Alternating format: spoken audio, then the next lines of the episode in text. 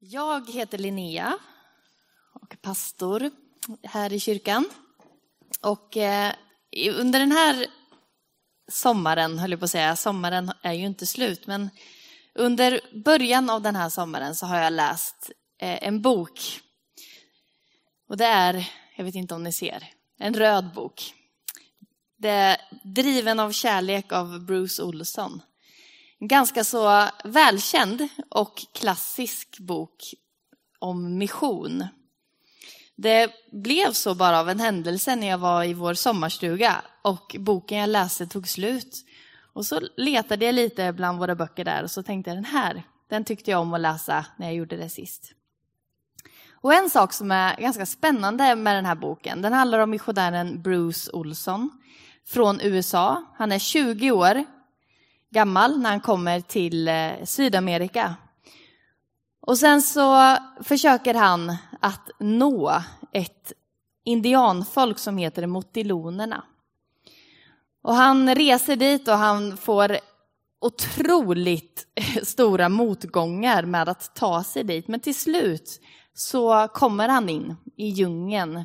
Och eh, efter att ha både blivit skjuten av pilar och eh, blivit sjuk och många, många saker så lär han känna det här folket där. Och sen så tänker han, hur ska jag någonsin kunna berätta om Gud för dem? Hur ska jag kunna berätta om Jesus? De kommer aldrig att förstå mig. Men så går tiden och så lär han ju känna folket och han lär känna språket och lär sig att tala deras språk. Och en dag så kommer en man som han lär känna som, heter, som han kallar för Bobby. Han berättar att i deras legender, i deras eh, generationer tillbaka så har, har man fått höra en berättelse. Och den handlar om en motilon-indian som står och tittar på marken. Och så ser han myror, massa myror, som stretar och arbetar för att bygga sina bo boplatser, myrstackar. Och den här motilon-indianen tänker, om jag bara fick hjälpa dem skulle det gå så mycket snabbare. Jag skulle kunna visa dem hur man kan bygga på ett ännu bättre sätt. Men myrorna blir rädda och tror inte att han vill hjälpa dem. Och så tänker den här mannen, om jag bara kunde bli myra och berätta för dem så skulle de tro mig. Och så förvandlas han till en myra. Och så säger legenden att han eh, då som myra lär det här folket, eh, eller lär de här myrorna att bygga myrstackar. Och att det är därför som myrstackarna ser ut som motilonernas hyddor. Så här, runda. Han säger också att de lär sig någonting genom den här legenden och det är att är man stor och stark då måste man bli liten och svag för att kunna berätta, för att kunna lära den som är liten och svag någonting. Och när Bruce hör den här legenden tänker han, men det är ju precis vad Jesus gjorde. Det är ju precis. De har ju den här, liksom, det är som att de har berättelsen om Gud, fast de aldrig hört talas om honom eller om Jesus. Och på det sättet så kan han berätta om hur, hur Gud blir människa. Precis som vi hörde tidigare, Madde berättade, att Gud som blir människa för att identifiera sig med oss. För att visa vem Gud är. Man brukar säga att i Jesus så visar Gud sitt ansikte. Vi kan förstå, vi kan se hur Jesus mötte människor, hur Jesus talade, hur han, hur han var människa, då kan vi förstå. Aha, sån där är Gud. Han visar hur vi ska leva med varandra, men han visar också hur vi ska leva tillsammans med Gud. Och framför allt, i att Jesus blir människa visar Gud sin godhet. Och när Madde förut utmanade oss, tre ord, tre saker, det här betyder Gud för mig. Det här är det första av mina ord, att Gud är god. Och för mig så visar Gud sin godhet genom att han blir människa. Att han offrar sitt liv på det där korset för att vi människor ska kunna förstå vem Gud är, men också för att vi ska kunna få en relation med Gud. Ett kort, en kort bibelvers från psalm 34 och 9. Se och smaka Herrens godhet. Lycklig den som flyr till honom. Vi kan få se och vi kan få smaka på Guds godhet. Tänk att Guds godhet är sådan att vi till och med kan känna och uppfatta den med, med våra fem sinnen. Gud är god. Det andra ordet som Gud är för mig, det är ju väldigt svårt när man ska ta tre. Men ehm, det är att Gud är nådefull. Jag tänker i vårt samhälle idag så tror jag att många har bilden av Gud, eller av kyrkans Gud, som sträng.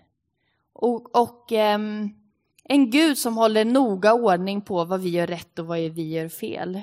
Att det finns en Gud som på något sätt tittar på oss från en avlägsen plats.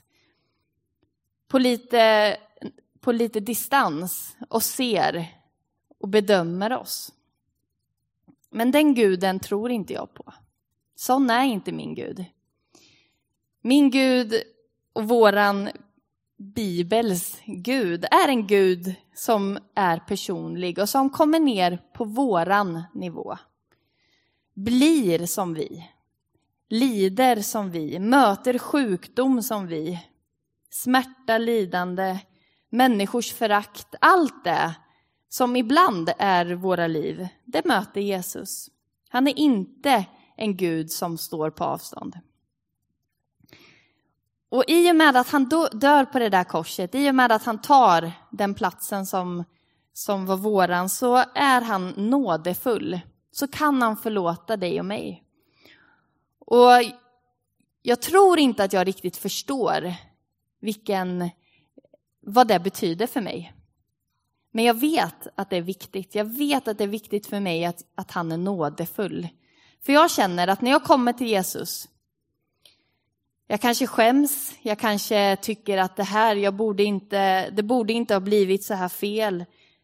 Men jag vet att i samma stund som jag kommer inför honom så är allt raderat.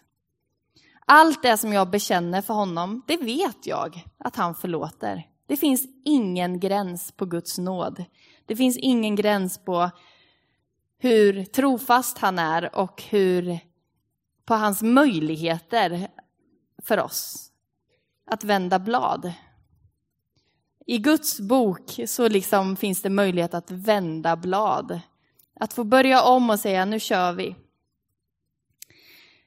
Och det finns en psalm som jag tycker om väldigt mycket som talar om den här nåden och det är psalm 36, så den vill jag läsa. Eh, inte hela men från vers 6 och framåt. Herre, till himmelen sträcker sig din nåd, din trofasthet ända till skyarna. Din rättfärdighet är som väldiga berg och din rättvisa som det djupaste hav. Herre, du hjälper både människor och djur. Din nåd är dyrbar, och Gud. I dina vingars skugga finner människor tillflykt. De får njuta överflödet i ditt hus. I din glädjes strömmar stillas deras törst. Ty hos dig är livets källa. I ditt ljus ser vi ljus. Psalm 36. Till himmelen sträcker sig din nåd och din trofasthet ända till skyarna. Det är någonting att bygga sitt liv på. Det är någonting att, att luta sig tillbaka på. Det är någonting som den där paddleboarden som jag faktiskt väldigt väl känner igen liknelsen för att jag har den också. Och jag vet hur det läskigt det kan vara när, när vågorna kommer. Men Gud är den fasta klippan det är också det som, som Bibeln säger på många, många platsställen, att Kristus är våran klippa. Där vi kan sätta våra fötter på en stadig grund. Så Gud är för mig god och han är nådefull. Det tredje ordet, det är att Gud är. Det är inget adjektiv, men eh, han är hopp. Och jag lyssnar på Sommar i, eh, i P1 och försöker hinna med så många jag hinner, kan, av dem jag tycker verkar spännande. Och häromdagen så var det en eh, författare som hade ett sommarprat i, eh, i P1 och hon heter Emma Hamberg. Och det var väldigt intressant. Hon berättade om ett ordspråk, eller ja, en, ett citat kan man säga, som, som hon hade burit med sig genom livet. Det är ett ganska märkligt citat, men jag, jag ska förklara vad det betyder. Hon sa så här. När du hör något galoppera bakom dig är det oftast inte en zebra. Ja, lite konstigt kanske. Men hon drog den här parallellen till sitt eget liv. Hon sa, oftast i livet kan man oroa sig för massa, massa saker som kan hända. Oftast så händer inte det. Alltså oftast så är det där som kommer galopperande inte en zebra. Och så talar hon om att vi inte behöver oroa oss och, bygga vårt liv kring allt det där som skulle kunna hända. Men så berättar hon om tillfället i sitt liv då hon vände sig om och det faktiskt visade sig vara en zebra.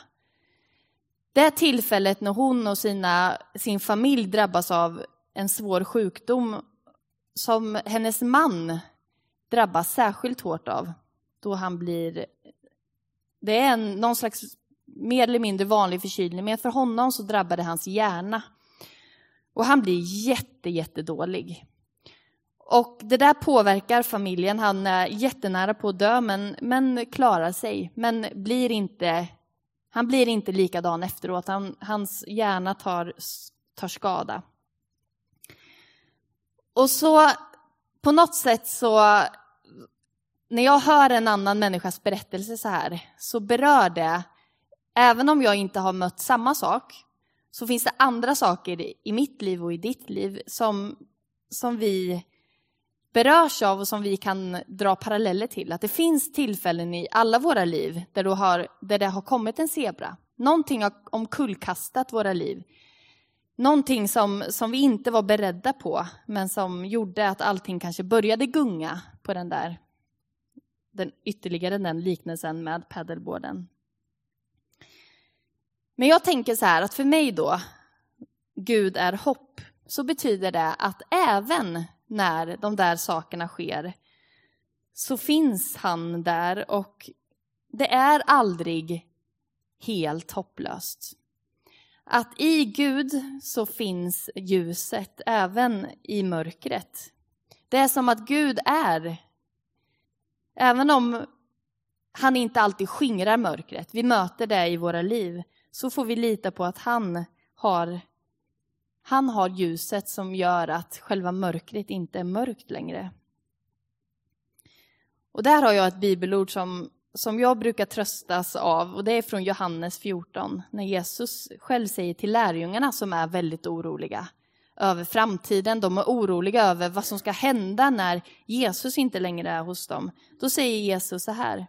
Känn ingen oro. Tro på Gud och tro på mig. I min faders hus finns många rum. Det där säger han till lärjungarna och han ger dem ett hopp som sträcker sig bortanför det här livet. Och vi hörde förut sången som handlade om det också, om himlen och om, om eh, hoppet efter detta. Och det vill jag till slut skicka med också. Att det finns inte ett mörker som är mörkt för Gud. Och han ger oss det hoppet. Så vi, låt oss be tillsammans. Jesus, jag vill tacka dig för att du är hoppet. Även om det som ibland möter oss i livet är i sig ett stort mörker, så vet jag Gud att du har lovat oss och du har sagt att du vill komma med, din, med ditt ljus. Och att vi också får komma till dig och be, säga som det är. Och veta att du faktiskt förstår.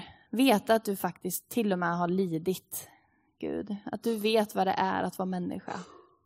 Tack att vi får tro det. Tack att vi idag får påminnas om vem du är och att du delar våra liv tillsammans med oss. Tack för det Jesus. Amen.